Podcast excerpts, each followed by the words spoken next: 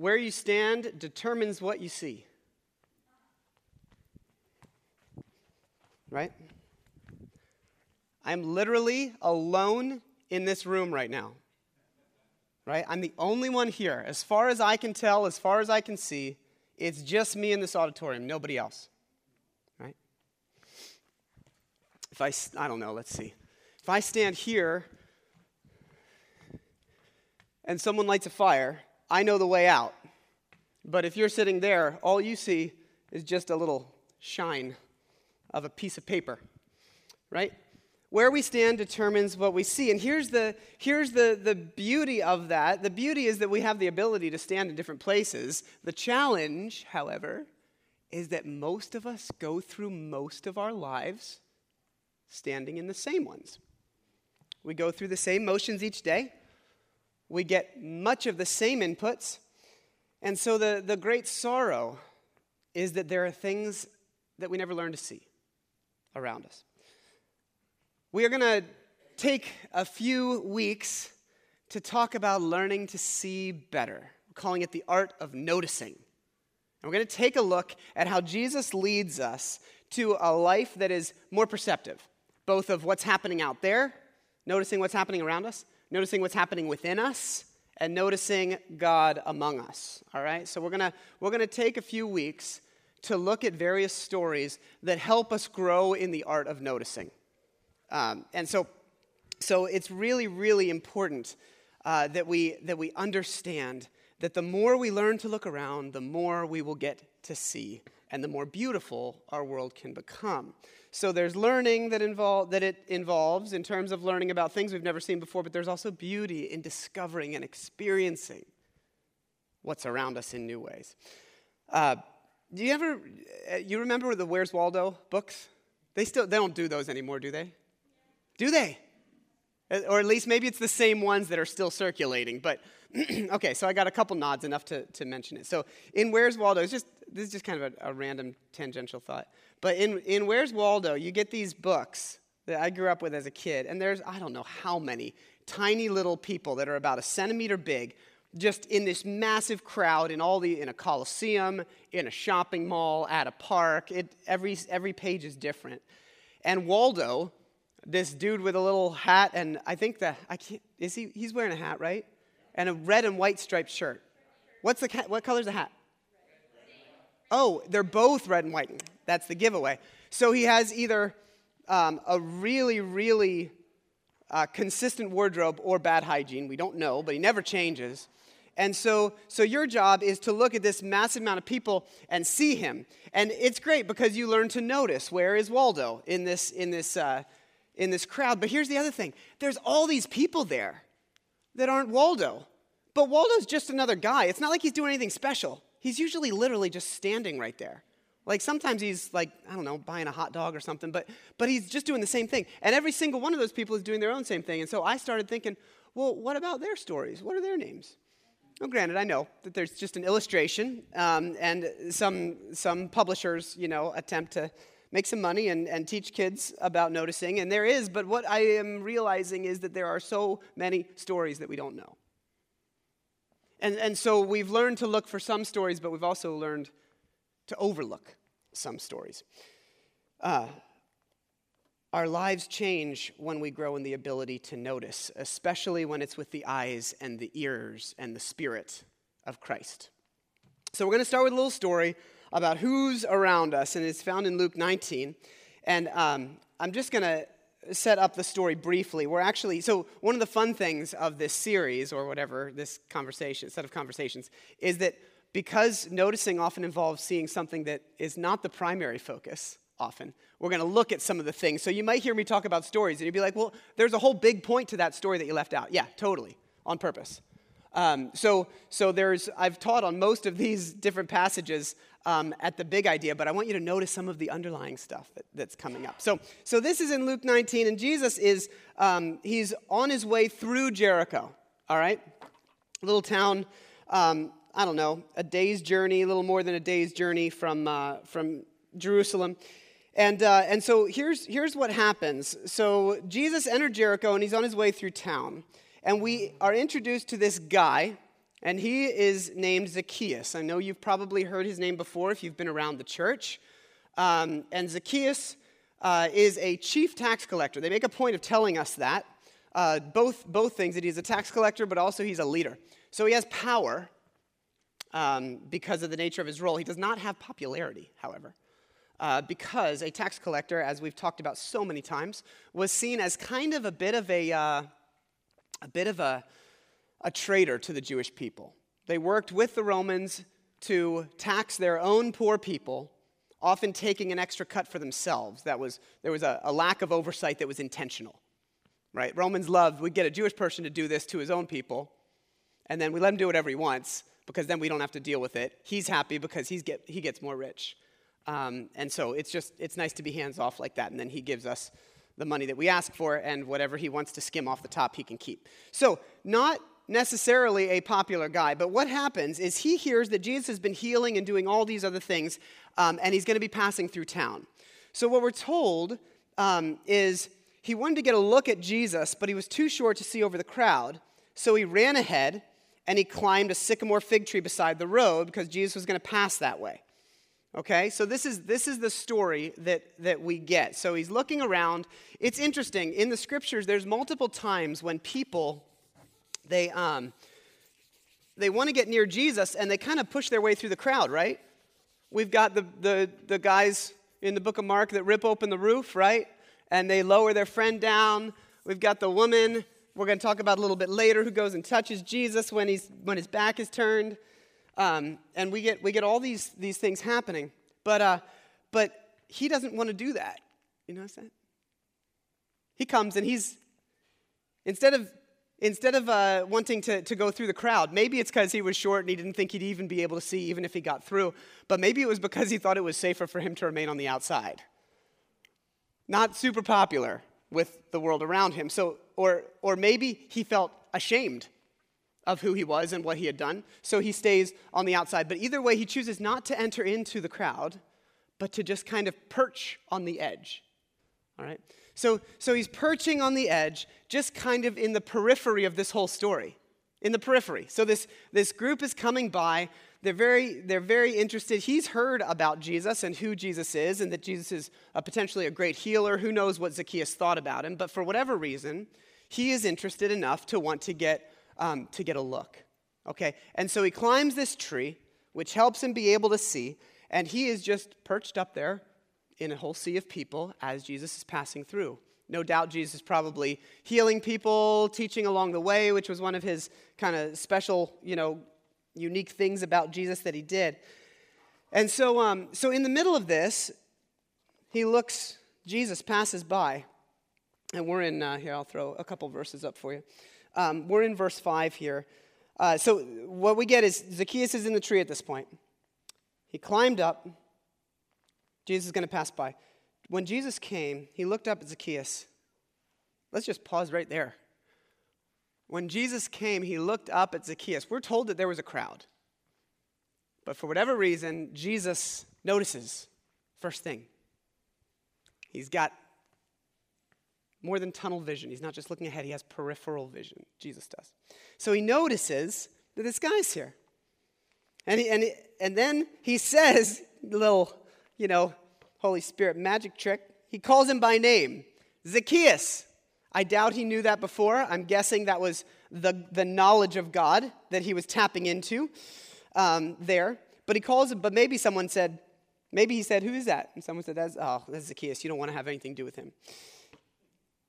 Zacchaeus, he said, Quick, come down. I must be a guest in your home today. I love this. If Jesus knows anything about Zacchaeus, he knows that Zacchaeus has deep pockets that have come from the poor.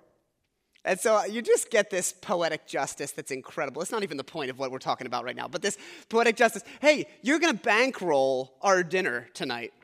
And I'm going to bring all my poor friends with me because it's their money that you've got anyways.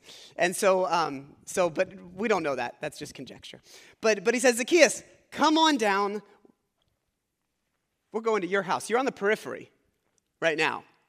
I'm bringing you right into the middle. I see you. For whatever reason, you're up there. I see you. I notice you. I call you by name. And I say, Come. Even if I'm saying, come to your own house, I'm going to. Uh, but, but it's this amazing journey, right? That what happens is Zacchaeus starts by being noticed. And after he's noticed by Jesus, Jesus calls him by name and he's known. And after being noticed and known, he gets included.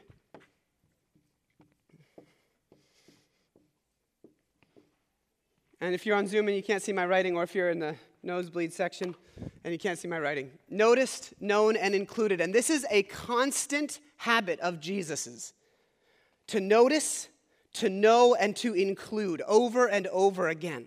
So Zacchaeus climbs down and he t- takes Jesus to his house. He's excited at this point. We don't know what he felt like before, but maybe he was hoping this whole time I need to remain on the outside, but I'm, I want to see him. Maybe I even want to interact, but I don't think there's any possibility of that. And Jesus says, I see you. I know who you are, and I'm inviting you. I'm including you. Come, come off of the periphery. Of course, people are displeased when this happens. The story goes on, not our point today. But uh, the story goes on and says, he, Jesus, has gone to be the guest of a notorious sinner. Notorious, what a word. Notorious, the baddest of the bad, right? Like, no holy person would ever interact with somebody like that. But Jesus sees way beyond that. He sees the potential. And so, anyways, in the midst of this, Meanwhile, Zacchaeus stands up before the Lord and says, I will give half my wealth to the poor, Lord, if I've cheated people on their taxes. And if I've cheated people on their taxes, I'll give them back four times as much. Jesus responded, Salvation has come to this home today. For this man has shown himself, check this, to be a true son of Abraham. For the Son of Man came to seek and save who were lost. You notice that by nature of being a tax collector, he's been kind of pushed to the edge in terms of identity of being a Jewish person. You're not even a real Jewish person. And Jesus says, I'm going to help you see deeper. Jesus not only brings transformation, but he restores an identity. He includes, he notices, he knows, he includes. Really, really cool journey. There's, there's beauty there. I want to just pull out a couple things from this story. Number one, there are forces that are at work that are pushing, that are um, pushing against Zacchaeus being included throughout this whole story. There's forces at work pushing against him being included. So, his physical nature, for some reason, we don't know if we're talking about like an actual disability here or if he was just like five, five and a half. Um, we just don't know this. But for whatever reason, we get that. That is a potential excluder. Then we get uh, him going and literally positioning himself physically on the outside. Then we get the nature of his role. Then we get the attitudes that are against him already. Maybe without knowing him, who knows his story? Maybe his parents were tax collectors and he grew up with the, this being the only trade he knows. We don't know the story. We don't know. All we know is there's lots of forces against being able to include him. We also know that how he's transformed, we can't, we can't tell exactly what transforms him, what Jesus does, or what happens that we don't have here, but we know it's not from shaming him. Because he's filled with joy even by being invited to be in the presence of Jesus and then he seems to so eagerly say, I want to change. Come down, that, that call, come down, is this outside versus inside imagery. Move from the fringes into community, outsider into community. And then the final thing um, that we may want to take from a story like this is that in the Jewish faith and in the Jesus movement, I've mentioned this already, but I want to kind of highlight what I mean by it. For them to say that, that he was not one of us was for them to look at this story that's unfolding in the Jesus community and say, You have nothing that you can contribute and offer. So they looked at who Zacchaeus was, both the religious elite and the Jesus movement of the poor and, and the broken, and the religious people who were all about Jewish law, that he, this tax collector was against both of them. And they said, There's nothing that you can contribute to our conversation. So it's not even worth giving you a chance notorious sinner. And what Jesus does is he sees what's redeemable, he sees what's valuable. They were wrong. Are there times in our lives where we do not include because we think others have little to contribute? Where there might be someone on the fringes and we say, well, it's not worth it because they're not going to add that much to our conversation, anyways. Or I don't know, our personalities don't really match up that well, so I guess I'm just, I'm just going to stay where I am. We cannot be includers until, like Jesus, we first learn to pay attention and develop the ability to notice, to see. Jesus talks about having eyes to see all the time in his kingdom. Eyes to see. What that means is, is to have um, eyes to see what God is up to and what the kingdom of God is all about. To see things as they are and to see God working. So, all of this, this journey, let's, let's break it down um, and, and parse it out a little bit. So, one of the things that we see, to noticing who's around us, it looks like noticing who is standing on the edges. That's our Zacchaeus story, all right? Jesus notices who's on the edges. He does this all the time. There's a story in Luke 19, I mentioned it earlier. There's a woman who um, has been bleeding and suffering, right? And Jesus is, is healing people, but she sneaks in and she just tries to touch part of his clothing because she thinks that, that if she does that, maybe she'll be healed. She doesn't even want to talk to him because she knows that she's unclean. She's not supposed to be in that crowd at all. And Jesus, this is another thing I would love to talk about for so long, but Jesus feels power go out of him. I don't know when the last time was that I heard a sermon on Jesus' power leaving him. Did he feel weaker? Was it just a power surge? It, it, brings up all kinds of questions about the power of what happened on the cross, too. The healing of the world, like this metaphysical, fascinating. Nothing to do with what we're supposed to be talking about here. But the point is, the point is, Jesus is in tune with her need. He notices her presence, he invites her to the center, and he says, Tell me what's going on. What's, what's happening, right? He, he gives her the time. The disciples say, like, what are you talking about? Who touched you? Tons of people are around jostling. And he's like, no, I need to know more. So he finds her. She finally owns up to it, thinking that he's going to blast her, shame her, say, How dare you try to take something that's not yours? And what he does is he includes her and he blesses her. He notices, he knows, and he includes in the redemptive plan. So, noticing who's around us looks like noticing who's standing on the edges. But noticing who's around us also looks like noticing who has been excluded.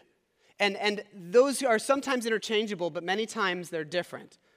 People are on the edges of our lives, of our communities, for many different reasons, but often and frequently there are people who have actually been excluded, whether intentionally or not intentionally. And we need to understand that noticing means owning that exclusion and telling a better and a different story. Okay? Um, this goes relationally for us, but it also um, goes in approach to history, to oppression, and to justice. There's another story with Jesus. I'm not going to put all these up, but there's a story with Jesus in John 4 where he speaks to a Samaritan woman um, at Jacob's well in, as he's passing through Samaria. And, and um, she asks him two things. Uh, the first thing is, why are you talking to, well, she asks him a bunch of things, but the, the ones that I'm drawing out, she says, why are you talking to me as a woman and as a Jewish man? Like, I'm excluded from your, from your tribe and from your, your caste system here. Like, I'm not allowed. The risk is not for Jesus. Someone would look at Jesus in that moment and be like, well, that's inappropriate. Someone would look at her and she would be punished or shunned for talking to a man. So the risk, she says, what, what's happening? And he goes and he says, in his whole interaction, he says, You're worthy of my conversation. He says, I'm not going to exclude you from this. And if he says it's okay, then that changes the story a little bit. But so she, she brings up this thing, I'm excluded from this, and he says, No, you're not. Let's have a conversation. I want to know you. I want to speak to you. I want to speak truth. I want to bring hope eventually. And the second thing she says is, as the conversation goes, we're not going to talk about the husband thing this, this time, but as the conversation goes, she says, Well, us Samaritan people, historically, we've worshiped on Mount Gerizim here. And you say that for us to actually be authentic in our worship at all, for it to even be valid, we have to go to Jerusalem. And the catch 22 is, but if we go to Jerusalem, we're excluded because we're, we're not considered Jewish. They were half Jewish. Um, and so, so she says that, and Jesus says, well, time's coming where that's irrelevant, where you will be fully included. And it's almost here now because I'm here, where people will be able to worship in spirit and in truth. And this thing that is excluding you is not going to last. So, do you see over and over these things that have been pushing people to the outside? Jesus looks and he, he does something different. It happens with Jesus and the children, too, um, in Matthew 19. Some parents brought their children to Jesus so that he could lay hands on them and pray, but the disciples scolded the parents Don't bring him. Jesus is doing important work here. He's healing people, he's preaching to adults. And Jesus says, Bring them here. And I don't imagine when he says, Let the little children come to me, don't stop them, for the kingdom of heaven belongs to those who are like these children. It, it goes on to say that he, he um, like, places his hands on, on their heads, blesses them. But I don't get the impression that he's like, Come here, I need to do an object lesson. Okay, move on. I, get, I, I imagine him getting down on the ground and playing with them, and the disciples still are jostled and like, come on, Jesus, like we've got places to go. And he's like, and he's totally engaged with the people, with the children who, in a society like this, in our world, children are still undervalued, but in that society, it was like night and day. You could ignore your children completely, and it was appropriate because children had nothing to contribute to society until they grew up. So, so anyways, um, this, this is the, the MO of Jesus. He looks at people who have been intentionally excluded and he says, I'm going to give you a better example. I'm going to make a better way. He notices. It's so beautiful. So, speaking of noticing, last week uh, we were, not this past week, the week before, after Easter, we spent some time in Virginia. Our family, my sister has a cabin down there, and uh, we go there often after Easter. And, uh, and so we were down there, and one of the unique things that we did is we took a day and we went into DC. We usually just stick in the natural areas on the trails and stuff. But we went into DC um, and did all the Smithsonian stuff. We rode the metro, had fun. And we went into the, the highlight for most of us was the National Gallery of Art. Um, just an incredibly beautiful place to see Monet and all the Impressionists and everything like that. Um, lots and lots of European work in there, um, which is both great and also rather plain and vanilla. So, anyways, um, there's some new exhibits that were popping up, and we passed through some of them, some modern work, um, which is really beautiful, specifically um, some really, really incredibly profound black artists that, that had a specific, um, a, a couple of rooms highlighting some of their work. And I stood there looking at this one piece, and um, it just caught my eye. And here's the piece it's, it was called Space to Forget by Titus Kaphar. And, um, and what, so, so I'm just standing there, just sitting here with this, because if, you, if you've noticed, this is a famous photograph. Meaning, there's, there's a photograph from the early 1900s that looks exactly like this. And so, what Titus Kaphar does is he, he looks at pieces of art that are famous or historical, photographs or paintings, and he recreates the painting himself. He paints it fresh by his own free hand, and then he alters it to shift the focus. And so in this story, a, um, a, a white child is riding a slave woman while she's cleaning. And so what he's done here is he's removed the focal point to bring the focus to something else. And it creates all this thought provoking things because regardless of what you want to focus on, you can't pick apart the main subject in the picture. You have to look at something else. The main subject is missing. And so I was sitting there not knowing all of this, and this woman comes up to me. She noticed me, and she says, Do you know Titus's work? And I said, No. And she started telling me about him. And I had no idea. I found out later that she was a, uh, um, a curator for a museum on the other side of the country, um, an art museum. And she started telling me about Titus's work. She said, You know, he did a TED talk about what his calling in life is and how he does that. And so I looked it up. Um, on a whim, having nothing to do with this message. And I was so captured by the way he expressed something. And he's provocative, by the way. He's very provocative. Um, but, uh, but what he does captured, I think, something of the heart of what Jesus often does in the stories when he flips things upside down, that I wanted to show it to you. And so uh, please just sit with it, because the images of him painting over faces, you know, can be rough on some of your sensitivities, and that's okay. Um, but, but here's the thing what he did is he took a famous, um, a famous piece of, I think it was a Dutch painting, and he recreated it. So the painting that you're going to see him working on, he painted himself. Okay? It's not a cut, it's, it's a, a, a recreation of a famous painting that he's got a, a, slide of above. So he painted this himself. He's not defacing anybody else's work except for his own, okay?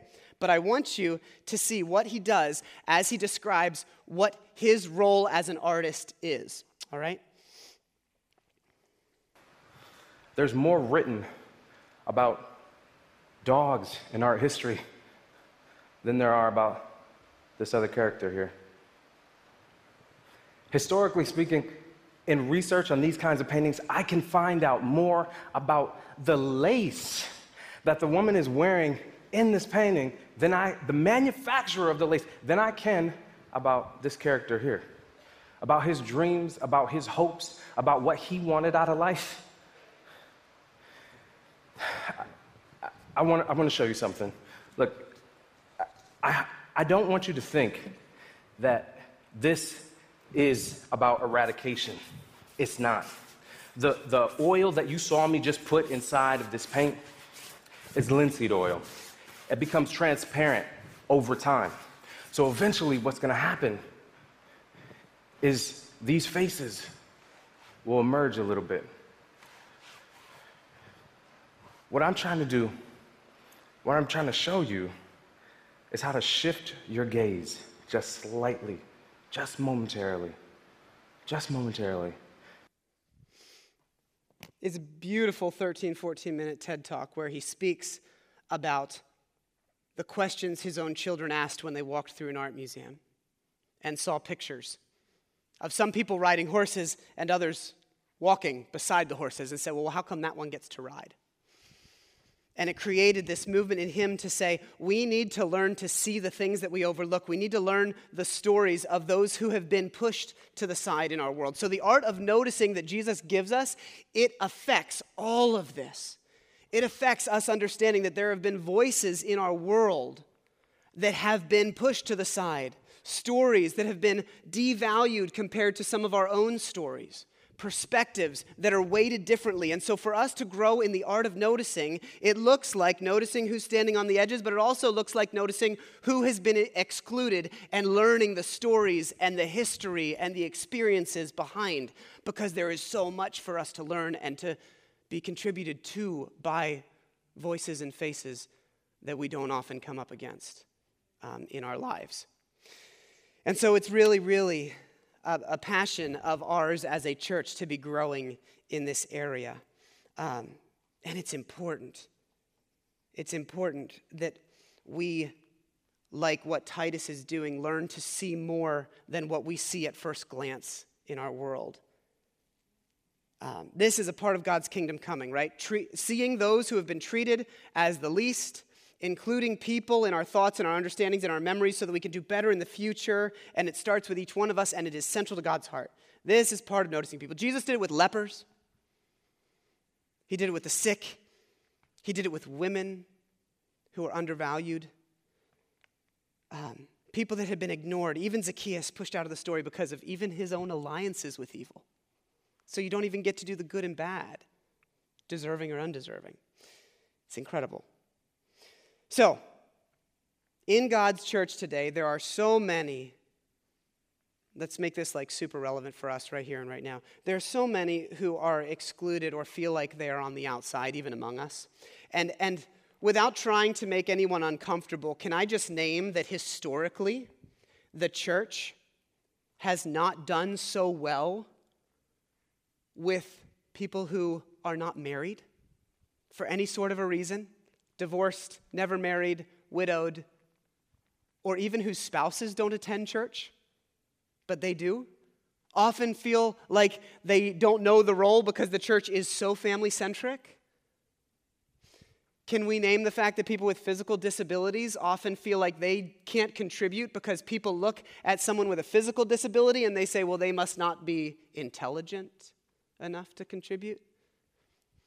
The church often undervalues experiences of people who don't have a lot of power in our world. If you don't have money in the church, you are rarely invited to be a part of church boards and leadership. Now, I know that there's a deep level of cynicism because of many of your church experiences. And many of us have talked about that. A lot of people who are a part of Life Path are a part of Life Path saying, I was so sick or am so sick of the church. And I get that. And I'm always careful whenever we offer, whenever I from the front offer any sort of critique, because I actually don't want to add to your cynicism. I'd rather invite you to move through it so that we can build something more beautiful and better and more hopeful. There's a place for cynicism, but we're trying to get to the other side, right? And so, so it's really, really crucial, sorry, um, it's really crucial for us to own where we have excluded, where we have pushed others to the outside. But instead of s- complaining about it all day long, let's start to be creative with the kingdom imagination that Jesus has given us. Because Jesus built something better. He didn't just criticize the system. There's a role for both of those things, but it always ends on the building something. So let's do that together, even while we acknowledge that, yeah, that there's often been things that have been excluded. So instead of saying it's bad that things have been excluded, let's say let's include here. Let's grow in that area. So I want to encourage you toward that, that growth. Um, all right. Uh, here we go. So the last thing then. The last thing, if we, uh, it, noticing who's around us, it looks like noticing who, who might be standing on the edges, even within our circles of friendship, drinking coffee, is there someone that walks in and because everybody, you just see a bunch of butts, they don't know what to do? We used to talk about that a lot more than these days. You know, someone comes in, even on a Sunday morning, and they walk in, and if there's a group of three people that are all facing in this direction tight, it's like, okay, whew, takes a real bold social person to break into that. But if we have a commitment all of us together to notice who's around us, then we will quickly open our circles. We will quickly extend hospitality to one another. We all do it together. Um, so, the final thing, however, um, is noticing who God is bringing closer to you. And we'll only hit this just for a few moments, um, but because we're going to talk about it more in two weeks. But, um, but noticing who God is bringing closer to you is about seeing where God might want to do something new in a relationship. This is about disciple making. You know, Jesus in um, Matthew 4, when he's talking to the disciples for the first time and he sees uh, Peter and Andrew and they're fishing, and he says, Hey, come follow me. Guess what? I will teach you a different way of fishing. I'm going to teach you how to fish for people, how to, how to cast nets out and, and draw people into God's heart okay? And so, so later on, when he sends his disciples out in um, uh, Luke 10 and Matthew 9 and 10, and it's mentioned one other place, um, he, he sends his disciples out and he says, Go out and live the way of Jesus, proclaim God's kingdom, and look for people who are drawn to it. He calls them people of peace. Look for people of peace. Who in your life might be a person of peace? Someone who is open to you and the message of your life, not as some sort of a project, but most of you at some point had someone either invite you in or you entered into maybe this community, maybe into friendships that were Jesus centered, and you're like, oh, I'm so glad that happened. Where might there be other people longing for that kind of community, that kind of connection with Jesus, that kind of living in the kingdom of God? Um, who was around you leaning in like Zacchaeus? And Jesus was perceptive enough to say, hey, let's hang out more. And Zacchaeus was like, I would like that. Who might it be in your life that God might be stirring for a beautiful, ongoing friendship that involves Jesus as a mutual friend? Um, yeah. No matter what angle we approach noticing others from, at the end of the day, it's about an awareness of who is around us and how valuable they are, each one, and having courage to open ourselves to others in new ways. Um, Noticing is really hard work, friends. It's much easier to ignore. Including is hard work. It's much easier to just take care of yourself and let the chips fall where they will. But if we struggle with engaging in this work of learning to notice who's around us in every single way, um, let me remind you that the foundation of our own theology is this we have been included in the family of God. We have been adopted into a space of belonging from a space of disconnection and alienation. God came toward us saying that we belong with Him and that He is willing to do the work of inclusion on our behalf to make it possible. God doesn't care about the many things that we feel disqualifies us or makes us weak or too imperfect or too messed up or, or I'm, I'm, I'm damaged by, you know, the, the, the structure of the church, so I'm just going to stay on the edges. God, he cares about it, but doesn't respect it that much because he kind of is always breaking down the barriers. So he cares about your pain, but not so much that he says, yeah, just sit there in it forever. Um, there's always redemption that we're being invited to. So God's grace goes first, and we are included. No longer are we strangers, Jesus says. And he says, no longer are we servants either, but we're family. What an incredible message. If we believe that, and if we believe, as Galatians 5 um, says, that we are called to be imitators of God, then it's time we took notice of the people around us and became includers in new ways ourselves. Um, yeah, and if we struggle with the inviting in, just be reminded that Jesus invited us to walk with him in a way that both lightens the load and gives courage to the fearful. So Jesus gives us strength. Um, you don't have to bear the burden of figuring everything out. You just have to say, hey, come join me as I'm trying to figure out the Jesus thing together. It's a lot of beauty. All right, may Jesus be with us as we try our best to live this way and grow in the art of noticing who's around us.